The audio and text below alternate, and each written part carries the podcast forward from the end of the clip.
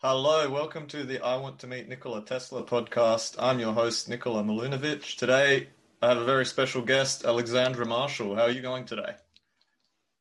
Thank you very much for having me today.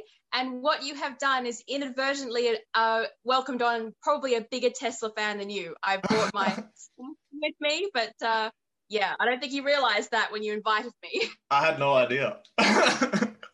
and uh, actually, yeah, and I uh, and I didn't even invite you on to talk about Tesla. Um, I came across your work um, on Twitter. Actually, I really enjoyed your tweets, and I read your article about uh, the social media. Um, I think it was called um, "Say That You Love Me." I really enjoyed it, and I thought, yeah, I wanted to learn more about uh, learn more about you and how long how long you've been involved being a writer and um, yeah if you'd like to share your story that would be awesome. Well weirdly it actually begins with tesla. So i started writing at school and i was a big sci-fi fan hence the stargate dvds and all of that.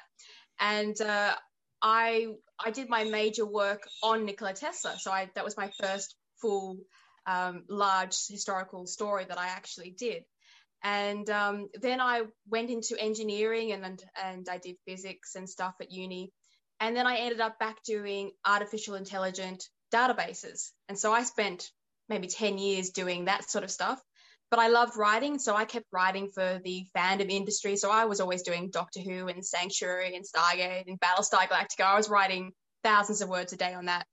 And eventually, I wandered back into politics, which I've always loved, and I've, I've loved free speech and the politics surrounding liberty and um, the history of uh, the great politicians of our era and that sort of thing. And I ended up falling back into writing professionally in politics, but really most of my writing was actually done in fandom before that. Wow, that's an amazing story, and also the fact that like you're a huge Tesla fan. I never would have guessed. I never would have picked it. That's amazing. Yeah, uh, that's that's seriously awesome surprise. Um, so yeah, what, yeah, what I wanted to ask you is like, what do you, what, what what's going on? Like, I don't like. I feel like, uh, like the sort of political commentators or philosophers that I follow, I really enjoyed uh, Stefan Molyneux with Free Domain Radio, and then he got like deplatformed, and I I follow, I still follow him and listen to his podcast. Um, do you do you have any fear that like you're like uh, you're going to be like a victim of your own success? Um, and what do you think about like yeah, like how do you when so many people are afraid to basically talk about anything that isn't um, propagating fear um, or hysteria? Um, how do you sort of like maintain your strength to sort of keep going? Well, let me put it this way. I'm a Cancerian raised by a family of Aries. Okay. So I grew up with a lot of strong opinions yeah. and a lot of comedy and a fairly rough engagement of ideas. And we thrive on that kind of thing. So even if I wanted to shut up, I wouldn't be able to. It's just impossible. So I have that benefit to begin with. Um, that would be my, my upbringing. Um, but I started in politics quite early. So I was very interested in politics when I was about near 10, 11. Yeah. I, I'm not sure if you uh, remember it, but we had this thing called Board of Studies, but spelled B O R E D when we were in school, where the political kids would hang out and chat about um, all the current political things going on. And so when I got to uni, the first thing I did was I joined the Young Liberals because I thought, oh, well, I'll, I like policy. I want to chat about particularly nuclear energy and that sort of thing. And then I got there and they were obsessed with getting themselves elected, but had no interest whatsoever in politics. And so I had a, uh, a real sort of throw the, the tantrum moment and just sort of walked away from politics for a long time and focused on work. And it was only when my own writing uh, started to feel the pinch of censorship and I noticed that politics was beginning to interfere with my day to day life that I was like, right, enough. If this is going to be where the discussion is heading and politics is going to start interfering with normal life, then it's time to get involved and stop it in its tracks there. So that's how I wandered back into writing for politics. It's why I focus on issues of liberty, civil rights, um, human rights, and censorship predominantly. Uh, so that answers your question of how I got there. As far as taking abuse, this comes from fandom. Because when you're in, I used to moderate all the early forums because I was involved in the very beginning of the internet forums. And I had to moderate 14 year old girls obsessing over boys, and they'd have full scale wars while you're asleep. And that's far harder to moderate than political debate. I guarantee you, they wanted to kill each other. So uh, I'm used to that kind of continuous abuse. And so what I see now, it's like you guys are amateurs. Wait till you've dealt with girls in fandom, and then you can talk about difficult to moderate forums. So I think that prepared me for a, an onslaught of criticism and basically hate. I mean, the, the left are pretty hateful toward women, particularly who refuse to bend to the feminist line. So that's how I got involved. As for being a victim of success, I'd have to be successful first, but uh, I'll cross that bridge when I get there, if I get there.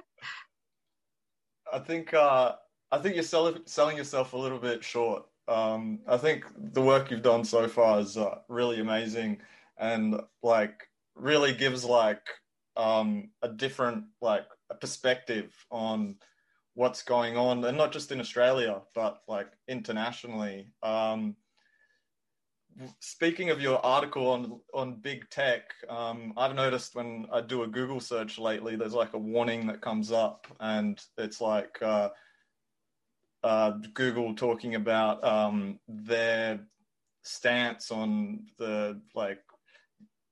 I I don't understand it fully. Maybe that's something you could like tell me and like explain to me a bit of what you think, what's going on there.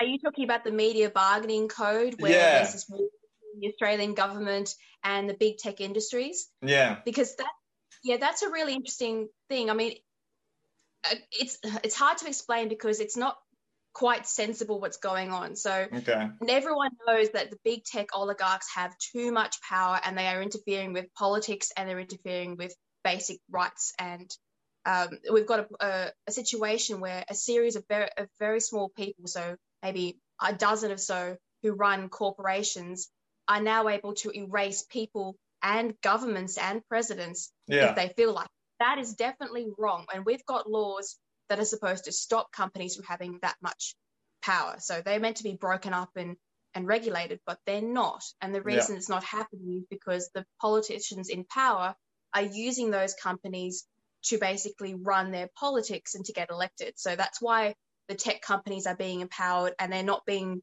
brought to heel with the laws that exist. Like our laws are actually good. So we don't need more regulation. The regulation just needs to be applied correctly. So that's the first sort of setting that's happened. Now, and that's mostly America because there's servers in America, so they're governed by US law. And so it should be an American government that brings them into power. Now, the second thing we've got is what's happening in Australia, which is we've got legacy media, which has been trying to compete with social media and has been slipping away yeah. because well because they refuse to adapt and they won't they, they, don't hire new talent they don't bring they don't do new mediums. I mean they're trying but they haven't really gotten um, why social media is more successful than them and why youtube channels have orders of magnitude more viewers. They don't understand it yet. They're trying yeah. but they're not there. And so they uh, look at these companies go why should you make money when we're not? Now what they don't understand is that they're in a parasitic relationship where uh, without the big tech, they don't get the views and therefore yeah. won't get the audience they've currently got. So they need to be friends with them in order to uh, receive their own income and their own subscriptions.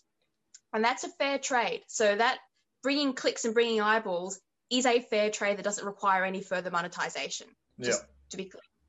Then what? But what they did is pressure the government into regulating social media to try and bring more money into these uh, legacy media companies. Um, but why they didn't realize that one, the government can't regulate them because they're not in Australia. So all yeah. the government can do you did is just black them out. That's about all they can do, which yeah. would kill legacy media overnight. So yeah. not a brilliant plan.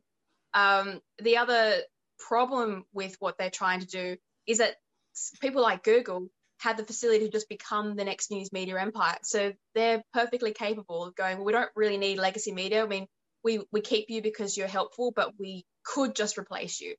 And so they're bargaining from a position of, of weakness. They can't actually maintain the threat. And um, I guarantee you, the second that uh, Google blacks out Australia or Wikipedia blacks out Australia, the politicians would be put under so much pressure they'd have to walk it back, and then people would hate not only legacy media but the politicians. So it's pretty much lose lose in this game they're trying to play. What they should be doing is bringing social media companies to heel about the sale and collection of private personal data, which is illegal under, under Australian law. So if you want to punish big tech, you can. The laws are there and they should be brought into regulation like other Australian companies. But they don't want to enact those laws because they're more difficult to put through the courts. So they, they're trying this superficial approach, which sounds good if you don't know anything about social media and big tech, but don't actually doesn't work when you know the ecosystem involved. Yeah, it definitely sounds like a bit of like a tantrum being thrown by like the legacy media um, in Australia. Um, I definitely like because sometimes you know you open up an article from like I don't know the Australian or something, you get you bring up a paywall and you're just like, uh, I don't really want to pay for like reading this stuff. And then I think I, I don't know what their numbers and like metrics are, um, but obviously it must not be good if they've sort of like resorted to these sort of te- um, tactics. And then that brings into question like journalism. And from your perspective um, as a journalist, where where do you see um, journalism headed? Um, is do you th- do, yeah I, I, know it's a tough question but like because uh, you kind of see like um you know at, at, a lot of these like sort of legacy media sort of places they're just sort of like not, not much critical thinking going on, and like you said, a lot of um, a lot of the stuff I like to read and follow is from people that are part of YouTube channels or um, yeah, but, doing things well, independently. This is, what's really annoying is I don't want legacy media to fail. Like I don't want to have a world owned by social media as our only a media organization. That's not a that's not a good future to head towards because we've seen yeah. how um, happy they are to manipulate whatever they want. So uh, I'm sorry, I'm being actually... interrupted here by someone. Go on. so it's a shame that they haven't uh, worked out how. Oh my god. this this is my uncle Steve. Who say hi to the camera. yeah. So it's um it's a shame that they haven't worked out that the reason that Facebook and YouTube are successful is because they don't paywall you, they monetize you via advertising. Yeah. And that's how uh, they don't stop people from viewing their content like a paywall does. They've worked out a better way around that um, uh, that idea. Um, and it's a shame that they didn't because they would get a lot further. They're also a bit lazy, so their own self censorship has caused legacy media to fall behind social media. I don't know how many times um, people have gone, "Oh, that doesn't sound right. I'm going to go to Twitter and find out what really happened." That's sort of what drove people into platforms like Twitter in the first place a desire to hear the story that hasn't been moderated. So if we had an era of of true journalism like we used to have, where the real stories on the ground were coming out of the professional legacy media, they would solve their problem overnight. It's got nothing to do with big tech, it's to do with their own quality of, of product. Um, but as as far as um, uh, what happens to people like me. Like i'm not a journalist. This is the thing. I, am just a writer. I i haven't done media ever. Um, i sat in on a few uh, english classes at uni and they were absolutely terrible. It was all just full left-wing psycho stuff. I, I had to walk out. I don't even know how you'd be a journalist if you're on the right today because you, you couldn't survive the uni courses that's damn sure. Yeah. Um, or so, even being inside an office full of journalists as a right wing person, I don't. I think you'll stand out like a sore thumb. And the key thing, I'm a centrist libertarian. I'm not even right, but in today's environment, that leaves you as a, a far right fringe as far as social media is concerned. Uh, yeah. I'm old school liberty, but um, not that that even matters now. Yeah. Um, but what was your question? I actually forgotten your question with the um, invasion on your screen. Yeah, fair enough. I was just sort of asking, and it was kind of like a very broad question of like where you thought, um, within the context of uh, this sort of um, legacy media, where you thought like uh, journalism was headed. Like, um, oh right, yeah, yeah, okay. So it's uh, unfortunately what I think is going to happen is the same thing that happened to TV. I don't know how many people now have free to air TV, but uh, most people I speak to get their TV off basically YouTube and they watch you know, video killed the radio star. Exactly. Um, and podcasts. So most of their content's being created by a mixture of independent users who are completely unaffiliated and then surfing some of the big platforms for just whatever content pops up. Um, I think that will get worse because I've not seen much evidence to show that legacy media is interested in broadening its new talent base. I mean, how many faces have you seen on TV which have been there for 20, 30 years with nobody new underneath them um, to support them or to train to come up? So uh, that's not a, a good sign for legacy media. We should be seeing new journalists and, and new quality. Um, the US is a little bit better than Australia, but not much. Um, so I think it's inevitable that we're going to see a, a, a, journalist class more heavily owned by social media, propped up by independent journalists, provided they don't get censored. So if the government doesn't sort out this media censorship that's happening from the American corporations, then we're going to end up with a, a media and journalist class owned wholly by the powers that be in social media, which will be um, not great for truth or discussion or advancing civilization if that's what we get. It'd be like the Ministry of Truth, but for real. Yeah, so so much of what we're talking about um, definitely gives me 1984 vibes, um, like the memory hole. Um, and yeah, so you, I know you're a big critiquer of socialism, um, and I think me just having a background from Eastern Europe, it's just like, yeah, it's obvious, it's it's not a good idea. What do you think? It's it seems to be getting pretty popular in Australia, and this idea that uh, you know we we can do it right this time, I guess, sort of thing.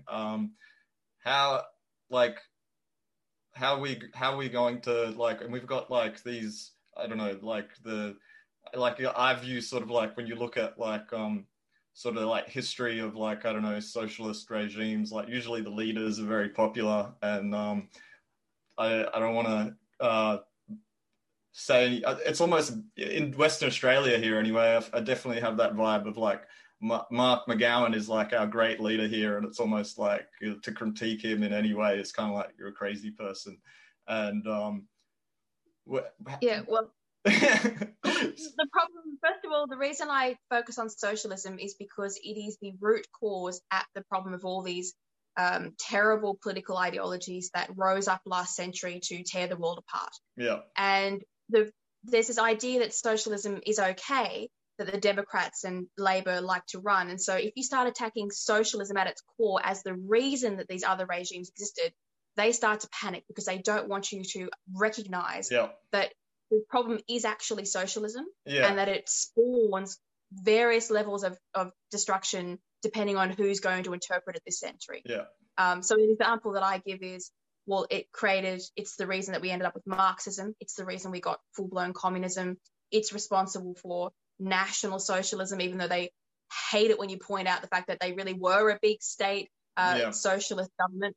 Um, it gives us globalism, which is the new, uh, basically the new iteration of socialism, but on a global scale. Yeah. Um, so if you just take it back to socialism, they panic and so I encourage everyone to critique socialism itself um, so that the Democrats can't use it as a, oh, it's okay, it's only socialism, so it'll be fine, we'll be all right. Um, as for, you're quite right, a lot of uni students these days across the Western world want socialism. And the main reason is that they don't have a clue what socialism actually is. So I skimmed through the top level of school when um, some of these old commie teachers were like trying to say how great socialism was. And they've basically educated kids to believe socialism is a free iPhone and you'll have free healthcare and you'll get given a house and you won't have to worry. Free money. That's not socialism. Yeah. Right? Uh, socialism is more like a stranger in a car is trying to entice you in there with free candy and you're going to get murdered a few days later down the track after you've been abused. That's what socialism is. And yeah. they don't realize that at its absolute best, socialism is you get to share one payphone with 50 cents a month, and that's that's your that's your socialism. It's not, um, you know, free everything, and you won't have to work again. So it's easy to sell that idea to people who don't want to work or who have never had to work for anything. They've come out of their parents' money, who put them through uni and put them through all their um, all the comforts of they're the most privileged generation in the history of the planet. Yeah. And so a life where they don't have to work sounds great. They're all yeah. for that, not realizing they'll end up as slaves of a government when the government runs out of money. Um, yeah. And that's why they want it. If you, I've actually stopped socialists on the street, these kids, and question them, and they can't name one, the underlying principles of socialism, two, the details of any regime that's actually put in. They think the Nordic system is socialism, even though that's a capitalist system. Yeah. So basically, it's a lack of education. And I think it's um, deliberately misleading education on behalf of the system. It's not an accident they think these things. Yeah, I agree with you completely. And um, the thing the thing is, is like a lot of it, it's like completely disconnected. Like I feel like a lot of people are very disconnected from like uh, the history of Australia. Like Australia was built upon like people, like a lot of hard work went into like the reverse of build... uh, the reverse of socialism. Yeah, yeah the people who built this nation were not socialists, and they did not want socialism to be here. Yeah, and it's kind of like that thing of like, uh, you know, hard times create strong men, strong mate, strong men create good times, and like good times create weak men. And I think uh, we're we're at that sort of point in the cycle um, where like a lot of weak weak-willed people accept like, uh, yeah, these these ideas that, like you said, have no foundation in reality whatsoever and yeah, that's why I think the work you do um, fighting against that is uh, is awesome. It's not what I intended to, intended to do, but the problem that I face is before I can have a discussion about, for example, why socialism is bad, I have to go all the way back to the first principles of the movement, where it started. Then you have to detail the historical events that took place under other regimes because you're actually starting from zero with these things. So our parents and grandparents knew exactly what was going on. For example, um, our grandparents would never confuse fascism and Nazism. They know they were two completely separate regimes. They understood the differences between them. But you hear these things being used interchangeably because the simple fact is that today's people have no clue what they really entailed or what they meant, which is why you can have someone call Trump a fascist when he's a market capitalist, pro democracy, anti censorship businessman, which yeah. is about as far away from fascism as you can physically get. You might want to call him an authoritarian if you don't like his reign, but again, that doesn't match his politics at all, which was always to give businesses more freedom, to give people more freedom, even if he didn't like what they were up to. So meaning has left our vocabulary. Yeah. Um, it's the other. It's the same reason why you get Antifa saying, "Oh, well, we're anti-fascist," and what people don't understand is one, Antifa are communists and they define fascism as capitalism in general. Yeah. So what they're really saying is they're not anti-Mussolini's fascism, they are anti-capitalism and anti-democracy. So that their name is is completely wrong to begin with. Um, and then you forget that when they say, "Oh, we were fighting Nazis," going, "Yep, you did fight Nazis. You were the communist regime set up by Stalin. You were a youth pressure group." um, set up in Germany by Stalin from Moscow. And your purpose was to fight not just Nazis, but also any libertarian democratic parties that were there. And for a while, you collaborated with uh, Hitler in order to crush the last of democracy. So people um, hear things like, oh, we fight Nazis, and you never ask them, what do you actually want as a movement? And the answer is to install an absolute communist dictatorship, which, you know, might not seem so great when people understand what the end goal of these movements actually is. Yeah, and I like what you brought up before about how like like the words words have been like muddled, like the word fascism, like what that's used within today's context to describe, like and then and then how it's applied to like words like Antifa, um, and it it definitely like it almost like it makes it hard really to like uh, communicate like to to people like what is going on. Well they they well what um is happening now is we're getting things posed to us as a, a duopoly. So you're given two choices. You're either antifa you're against fascism or you're for it. And yeah, what yeah. people don't stop and say is hang on a second there was a third option you could be for capitalism and democracy you didn't have to engage with communism or fascism thank you very much and yeah. this is the thing that gets me they, they say oh uh, conservatism is far right. And you go, well, first of all, far right was what the communists called the Nazis, who were socialists, who were right of communism. So it was about the political line inside the socialist movement of which the Nazis were far right of the communists. It didn't represent or discuss in any way, shape, or form the conservatives and the libertarians as the part of the greater Western world who weren't even on that political scale that the Antifa kids go on about. And yet somehow that's been that language has been transcribed from their movement and their banners and their shouting without context and put onto conservative movements, which had nothing to do with that political spectrum. It's a completely different political spectrum. Technically, yeah. far right is actually anarchist because the smaller government you get to the less government is the right spectrum.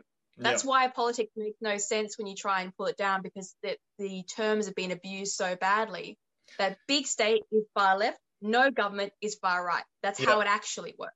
Yeah. And then I find like what happens is is this leads to a lot of people feeling like oh like I don't understand any of this like and um it, it just leads no to like yeah nihilism basically like I don't care about politics right and I I, I don't want to get involved um and it's kind of like I can't remember. There's like a quote where it's kind of like, well, if you don't like, sort of like, it's it's always easy and fun to say like ignorance is bliss sort of thing. I don't care about politics. I don't want to be involved, but it, it can kind of catch up to you in a bad way if you if you don't sort of stay informed, right? Yeah, well, the one thing about socialism is it doesn't care if you don't want to get involved. It gets you involved whether you like it or not because you are an asset inside the government system that has to be used. Yeah. So if you don't partake now, you won't be able to partake or object later on when you're being herded off to a gulag or being asked to work in factories. And it, it's inevitable that um, eventually, I mean, I try and I try and let people know that the natural end of politics is violence. So if you don't talk out your politics, you end up having to fight your way out of politics. Yep. And so it's so important that we all talk through the definitions and understand what it is we're electing and what we're doing because the alternative is is what happened last century and yeah. i'm not sure people really want to go back there but no. we will end up there if we don't get our stuff together and and start talking yeah definitely and um, you brought up the word gulag and that reminds me of a term i've heard before and especially relates to some of this big tech stuff we're talking about like the idea of like digital gulag where we're basically like sort of like uh, stuck in our like i don't know uh, own echo chamber that doesn't like criticize any of our um, any of our ideas um, that we're receiving, and I think that definitely perfectly describes what a lot of the censorship um, is potentially going to drive us to. Well, I, I don't know if you've noticed, but um, a lot of commentators say, or we're never going to see another hot war because we're too civilized and our trade is too intertwined for this current global society to engage in a hot war with each other like the previous centuries. That's a, a line that I've heard through. Like a the, World War II type hot war type thing. Yeah. Yeah, exactly. It, it's something you hear the uh, the the Australian put forward and um, the Financial Review often say it. You hear it quite a bit. Now, uh, I was reading through lectures uh, at the beginning of the ni- of the 1900s, um, and the prevailing thoughts in the 1920s was that where our global trade is so strong, um, we've advanced so much as a civilization, we're very civilized people. We will never have another hot war. And that was the exact phrase coming out of these lectures in the 1920s. Little did they know they're about to enter two of the most violent conflicts that the globe has ever seen.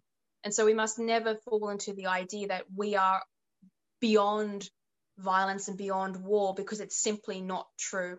And uh, if we don't exercise caution in what we're doing with proper understanding what the consequences of failing, um, I think we're going to end up exactly where our ancestors did at the eve of another terrible conflict. And we can avoid it, but not if we allow censorship to take over like it did at the beginning of the 1920s and then censorship allows terrible ideas to grow and grow until we end up in conflict.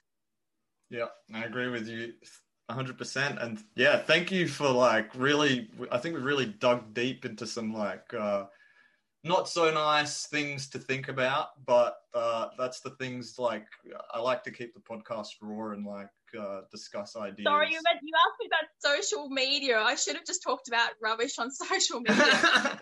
yeah, it's a very broad thing. That's like another thing.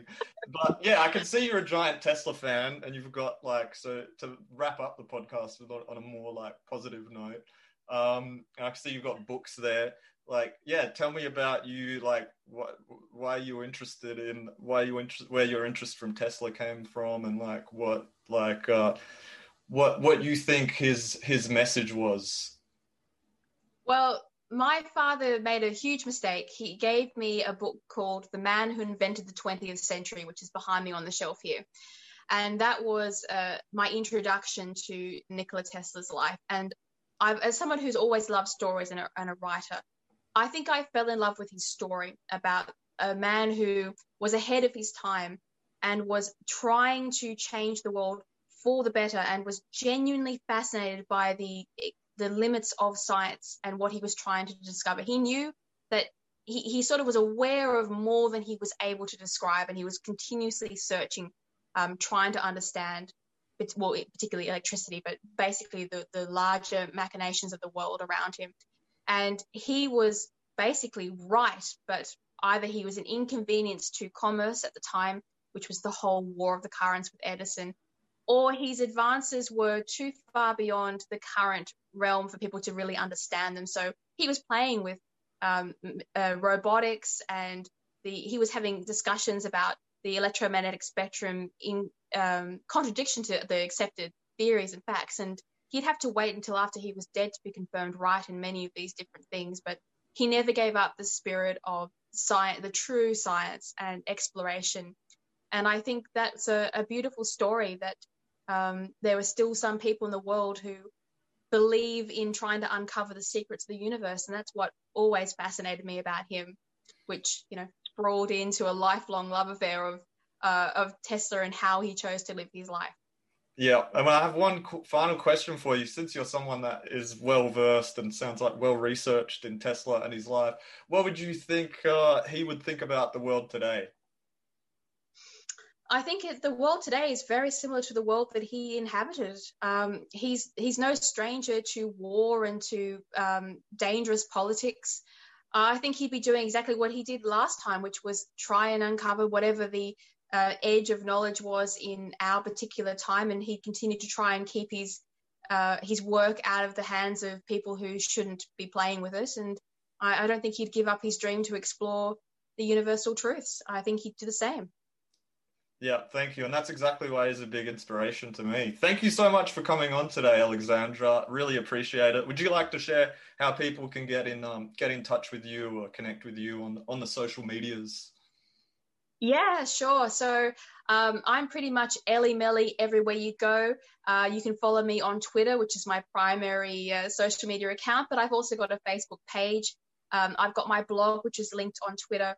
I've got a Ko-fi account if you want to donate to my work, and I've started a merch range. I'm doing cartooning next week, so um, I've currently just got a fun protest mug against the ABC up there now. But um, as from next week, I'll start selling some of my artwork, which you can also support me there. So yeah, follow me on Twitter, basically. Thank you so much. And if you enjoyed today's podcast, um, leave us a review on iTunes, or if you're watching on YouTube, hit the subscribe button. Thank you very much.